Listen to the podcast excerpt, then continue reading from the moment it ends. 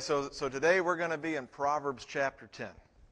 As we are going through the Proverbs, and chapter 10 begins with the Proverbs of Solomon, a heading that we have not received previously uh, in the last few chapters. But it is beginning a new section in the book, a new series where, uh, yeah, we got it in the first chapter 1, Proverbs of Solomon, King of David. I thought that was in there too.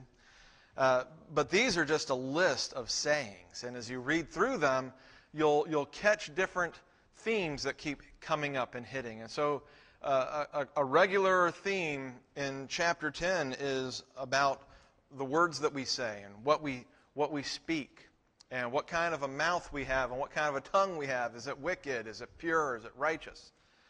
Uh, another theme that you see, though, is God's provision. And, and these two themes are highlighted in the section that we're looking at, chapters or verses 19 through 32. Uh, we're looking at how we speak and what kind of words we have and what kind of people we listen to. You know, what kind of people should we listen to based on the words that they speak, but also the hope we have and the security we can have in the provision of God.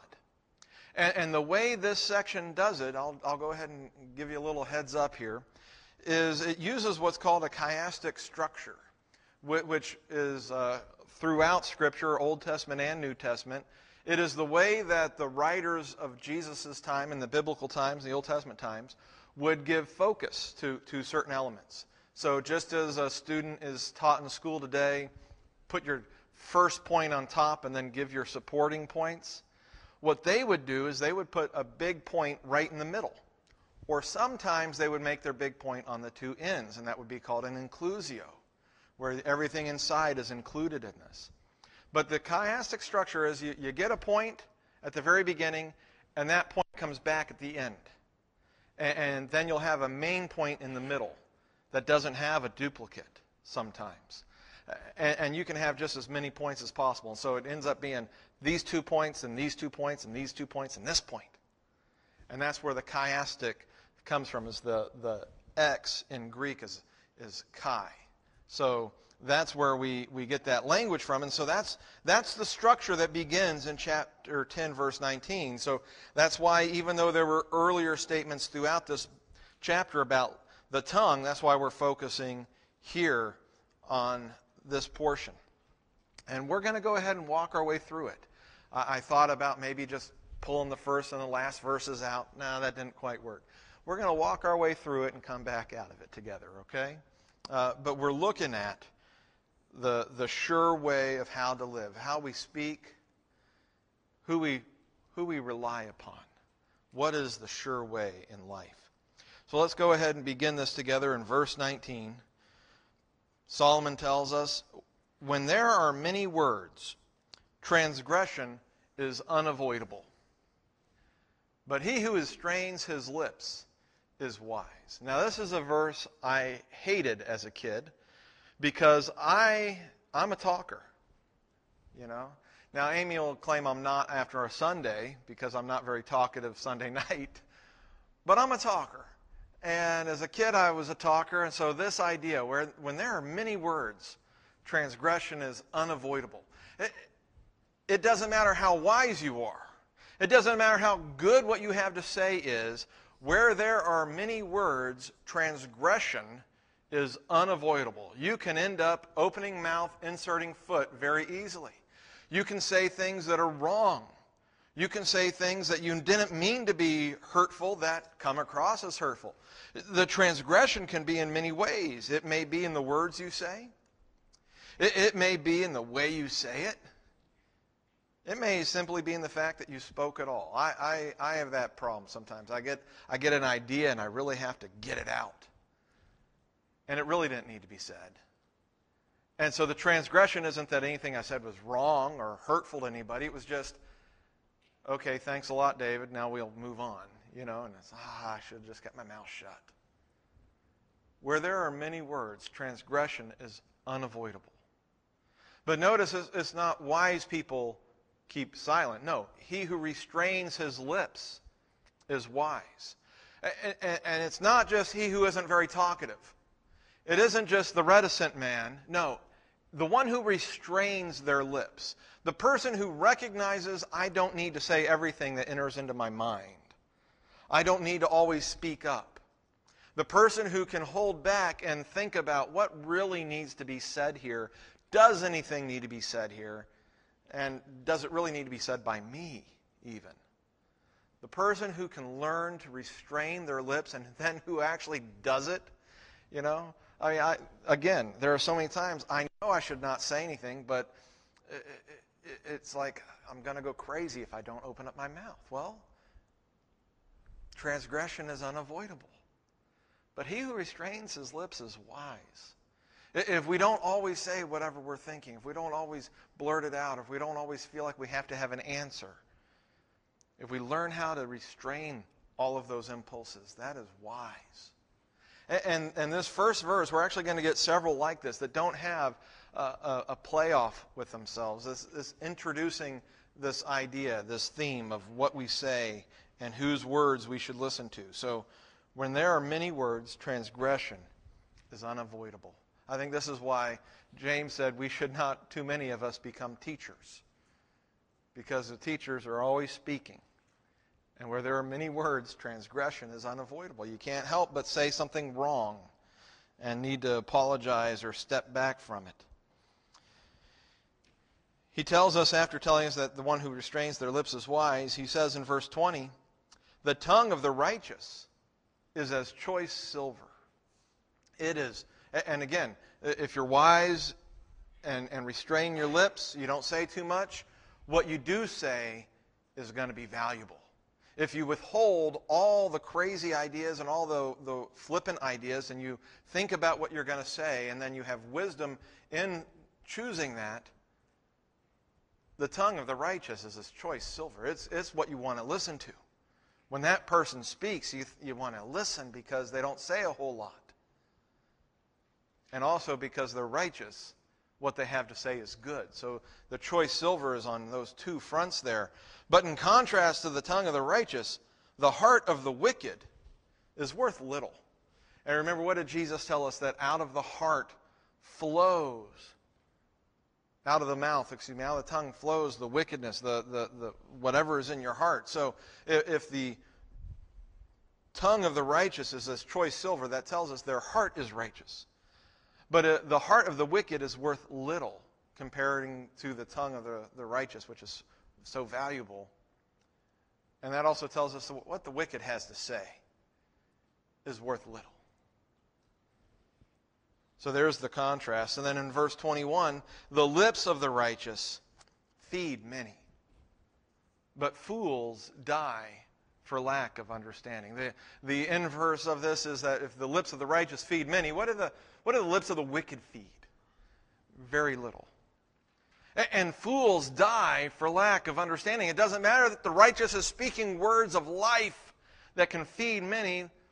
The fool who does not accept it or listen to it, they die for lack of understanding. They, they, they perish because they don't hear the truth. And as we look at this, this talk about uh, the lips of the righteous feeding many, the tongue of the righteous is choice silver uh, we can look at that and, and consider it as being us. You know, who are righteous people around us that I should listen to that can nourish me? But beyond that, who is truly righteous?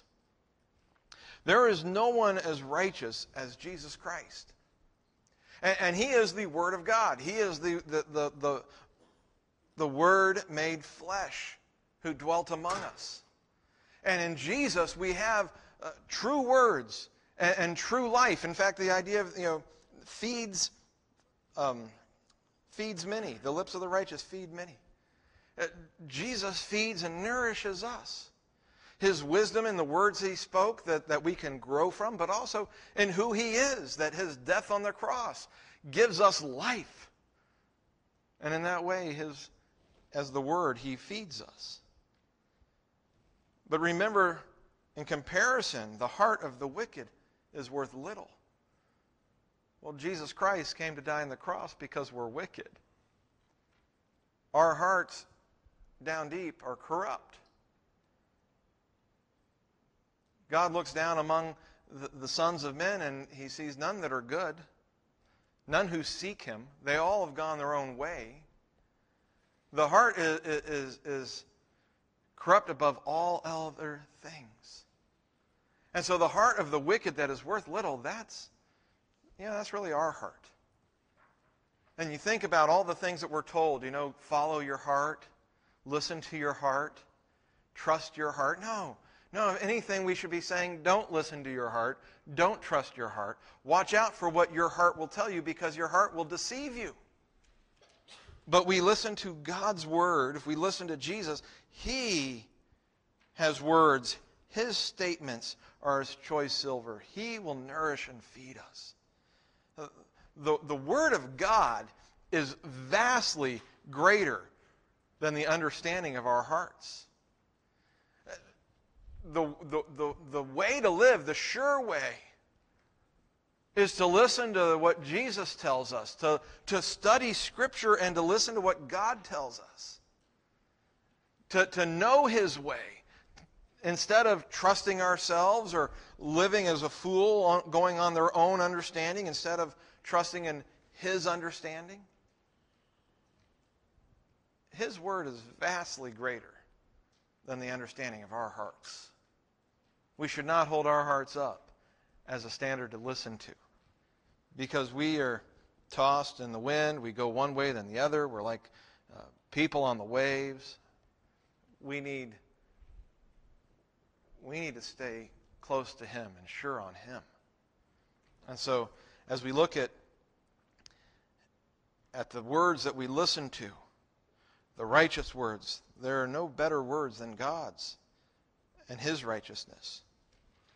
In fact, he, he tells us in verse 22, he does another thing like the verse 19 where there are many words. In verse 22, he says, It is the blessing of the Lord that makes rich.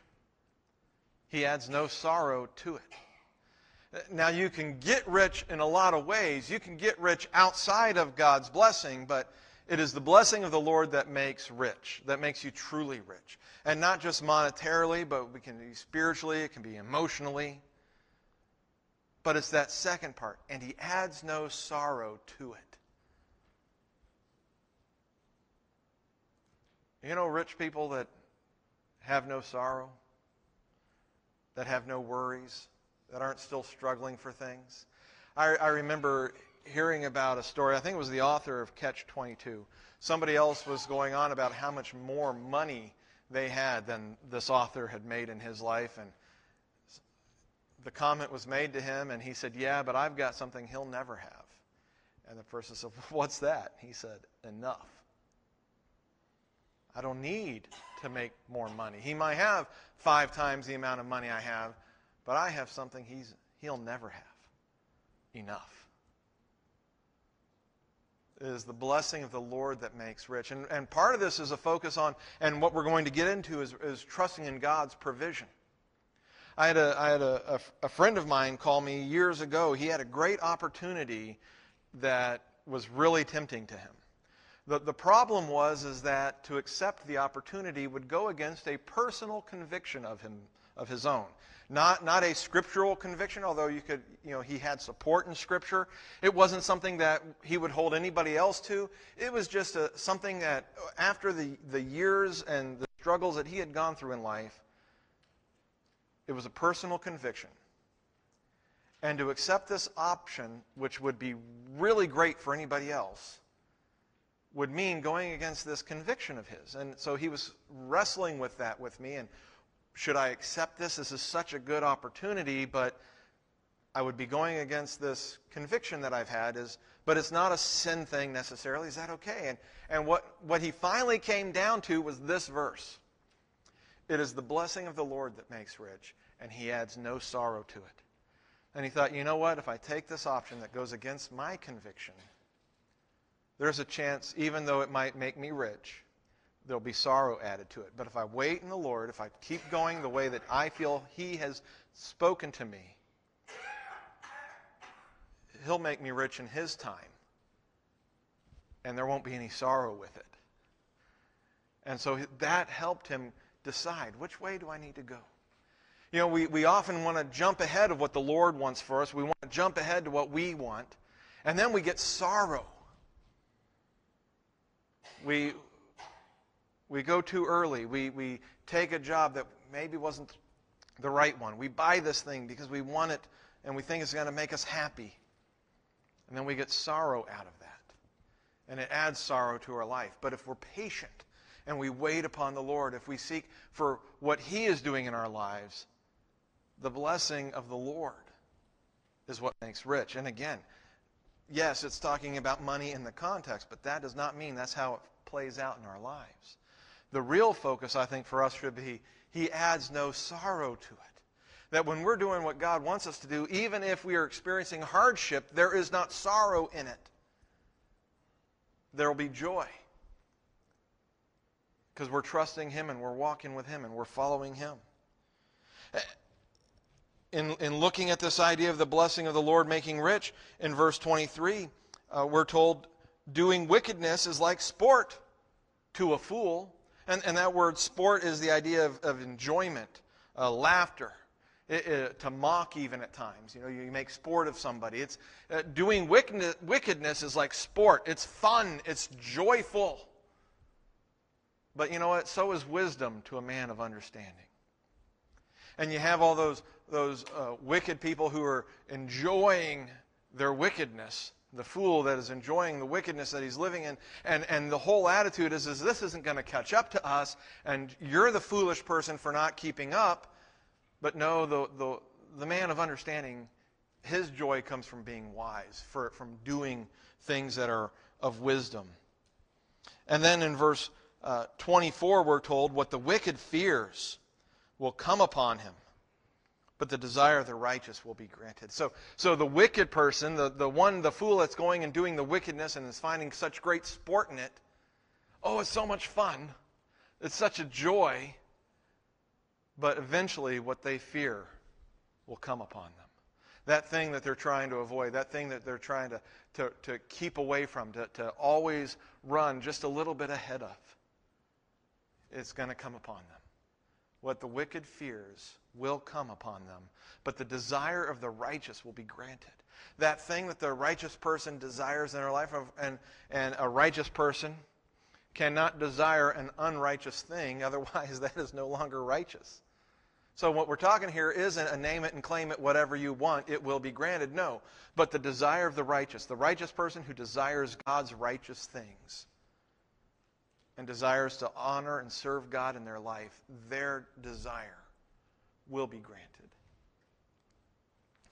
And then finally in verse 25, when the whirlwind passes, the wicked is no more, but the righteous has an everlasting foundation.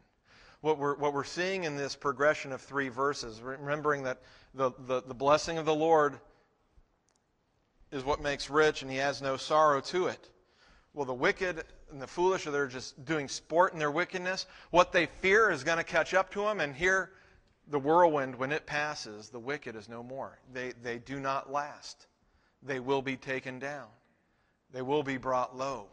But the righteous person, the one to whom wisdom is sport, the one eh, to whom um, their desires will be granted, when the whirlwind passes, the righteous is still there because they have an everlasting foundation. This is very similar to Jesus talking about in the end of the Sermon on the Mount, the one who builds his house on the sand versus the one who builds his house on the rock. That the one who builds his house on the sand, that's the person who doesn't listen to Jesus' teaching, doesn't follow and obey him, doesn't do what he wants him to do. He's, he's just doing his own thing. He's going to be wicked, and when storms come, he's going to be destroyed. But the wise person is the one who listens to Jesus' teaching, who obeys his teaching and applies it to his life. That person is the one who builds on the rock.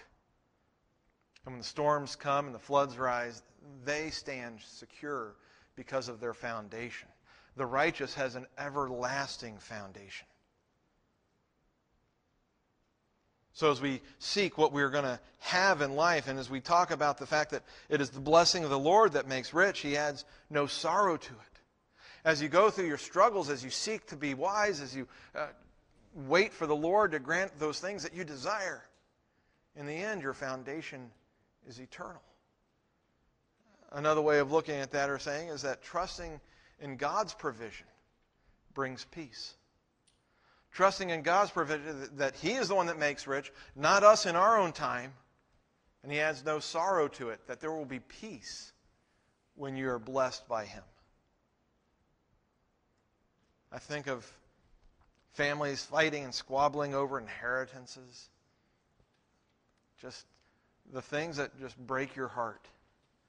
But the blessing of the Lord makes rich, and He adds no sorrow to it. And as we go through life, as we face those struggles, the wicked, yeah, it's like sport to them to be wicked. But if we hold back, if we are wise and follow Him, if we trust in Him, in His word that is greater than our hearts, if we trust in His provision, not our own understanding, it brings peace into our lives as well. The, the middle point of this chiasm is an interesting verse. Verse 26 is, is to a certain extent, the, the, the crux. Like vinegar to the teeth and smoke to the eyes, so is the lazy one to those who send him. And at first glance, this verse seems to have nothing to do with the, you know, the, the focus of provision behind and the focus of provision that comes uh, after or before and after.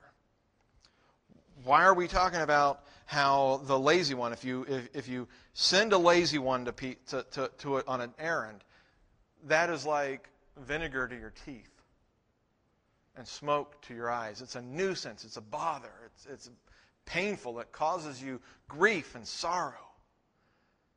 As I, as I thought about it and wrestled with why is this here? Why is the structure pointing to it?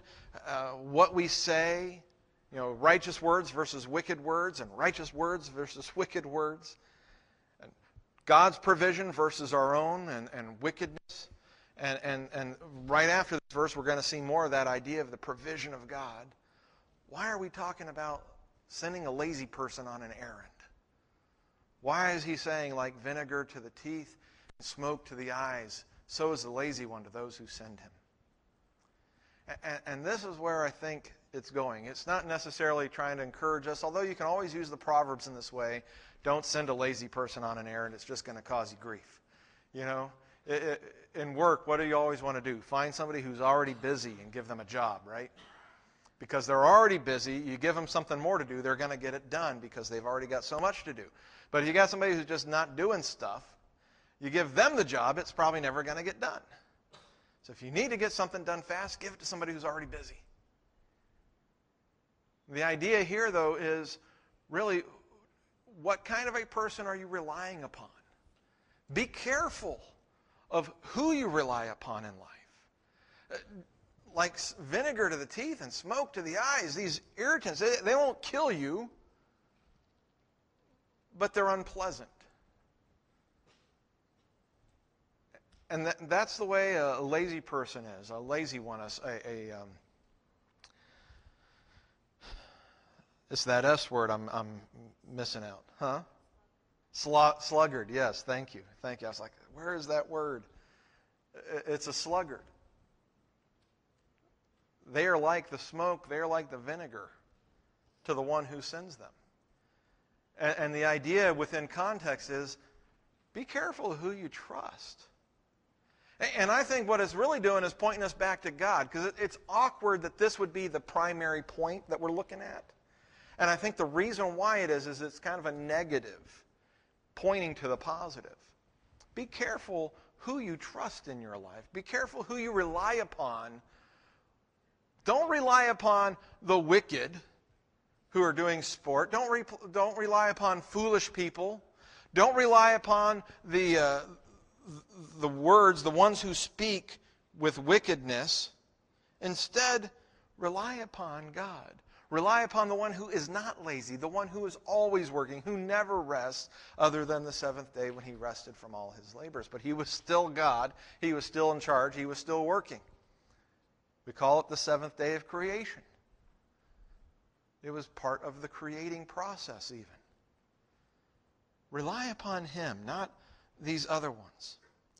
And from that, Solomon continues this focus on provision. He says in verse 27 the fear of the Lord prolongs life, but the years of the wicked will be shortened. Now, this doesn't mean that all people who fear God will live to a ripe old age, and if you died young, then obviously you were wicked. Uh, we have the, the language, you know, only the good die young. We, we think of things happening in the opposite direction, right? What it is talking about, though, is the idea of God's blessing. And just as riches were viewed as a blessing from God in the Old Testament, so is a long life. If a man lived a long and good life, or you know, a long life, we have a way of assuming it was a good life because they lived so long. And, that's the idea. It's not necessarily a guaranteed if you're righteous, you're always going to outlive everybody because there were several righteous people who died young. But the idea is that the fear of the Lord prolongs life. That to, to, to walk in the fear of the Lord blesses you with life. But the contrast is that the years of the wicked will be shortened. And, and even if the wicked live a hundred years, that's short in reality. That is a short amount of time when we're looking at what God has to offer the righteous. The fear of the Lord prolongs life. It's a blessing. But wickedness, wickedness results in a curse. He says in verse 28, the hope of the righteous. So we had the fear of the Lord prolongs life. The hope of the righteous is gladness, is the idea that it, it, it will, it, it will come in joy. It will result in gladness for you. The hope, that thing that you're desiring to have happen that you have not yet see, it is gladness. But contrast that with the, the expectation of the wicked perishes. That thing which they hope for, that thing which they expect to happen, it perishes. It's, it doesn't show up. It's destroyed. So we've had the, their years shortened. Now we've had their expectation perishes. And then in verse 29, the way of the Lord, which could be understood as a, a, repeat of the idea of the fear of the Lord. If you walk in the fear of the Lord, you're going to walk in the way of the Lord. The way of the Lord is a stronghold to the upright, but ruin to the workers of iniquity. I think it goes beyond just walking in God's ways. When you think about the world and, and how everything runs, we, we sometimes forget because the world has been plunged into sin by the fall of man. We sometimes forget that the world still operates according to God's glory and righteousness.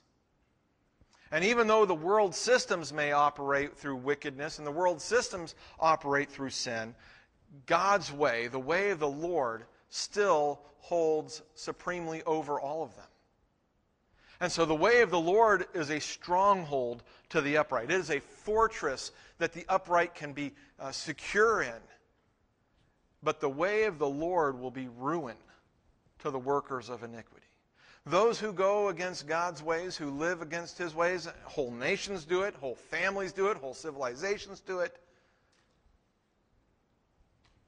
It will be ruined because his way is still supreme. His way is still true. His way is still right. Though everyone around us lives a lie,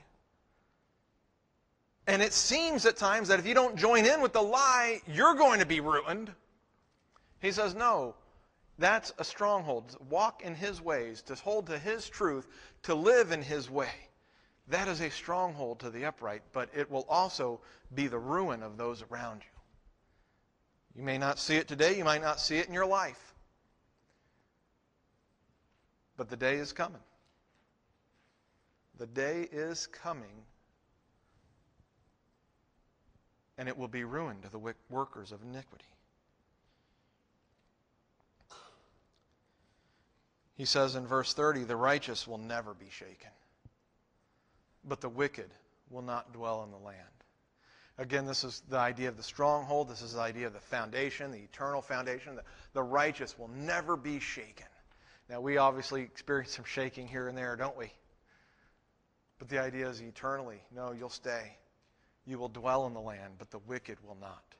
The promise that God had for his people, the wicked will not experience it fully. They will not keep it. It will be gone, is what he was talking about to them at the time. And again, as we talk about the, the fear of the Lord and the way of the Lord, I can't help but think that we're really talking about Jesus. Because he is the way, the truth, and the life. He is the one who we, we follow, that we believe in. The, to, to have fear of the Lord, how do you have fear of the Lord without believing in the one in whom he has sent? How do you obey him without believing in the one in whom he has sent?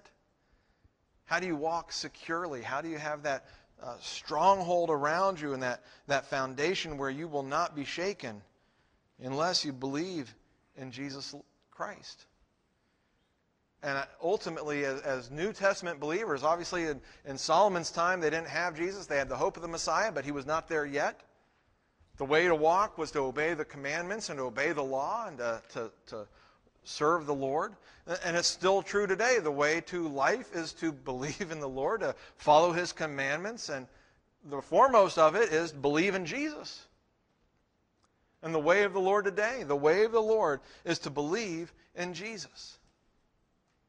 The way to have the provision that He promises us, the, the, the, str- the stronghold that secures us, is to believe in Jesus. That is the sure way to live. And, and, and, that's why verse 26 is the, the lazy one to those who send him. That's focusing on God because right before it, we were looking at God's provision for us and the, the, uh, the desire of the righteous will be granted, and the righteous has an everlasting foundation. And here we see the same idea. The way of the Lord is a stronghold. The righteous will not be shaken. And it's all pointing to our need to follow and trust in God over the wickedness, over the foolish, over the lazy, over us, humanity. And finally, in verses 31 and 32, we go back to the mouth Verse 31 says, The mouth of the righteous flows with wisdom. It's the idea of just a river flowing out, constant water coming, continuing, never stopping. The mouth of the righteous flows with wisdom, but the perverted tongue will be cut out. There is an end to the perverted tongue. There is a punishment. It will be cut out. It will not last. And then finally in 32, the lips of the righteous bring forth what is acceptable, but the mouth of the wicked, what is perverted. We're, we're looking at, at what we say. The lips of the righteous bring forth what is acceptable, what God is pleased in hearing. But the mouth of the wicked, they just say perverted things. They th- say things that are twisted and unacceptable. as, as, a, as a conclusion to uh, this passage, 19 through 32, what, what is reminding us with the mouth of the righteous flows with wisdom. It continues. It's acceptable to what God wants to hear, whereas the, the wicked, they're gonna, their tongue will be cut out. They just speak what is perverted. You notice the, the mouth of the wicked speaks what is perverted, and the perverted tongue will be cut out. It's almost backwards the way it goes the focus throughout has been who do we listen to? Who do we trust? Are, are we trusting the words of the righteous person or are we trusting the wicked? Are we listening to the wicked words that can't feed us, that we will die for lack of understanding? Who do we trust in? Who do we look to for our provision? Are we looking to God for provision or are we looking to ourselves, our own wickedness, our own abilities? What is our hope? The promise in this passage is that those who trust in the Lord will endure. That just as the, the mouth of the righteous uh, flows with wisdom, just keeps coming, just as the righteous has an everlasting foundation, just as the righteous will never be shaken, that the way of the Lord is a stronghold to the upright, what we see is that those who trust in the Lord will endure. The, the,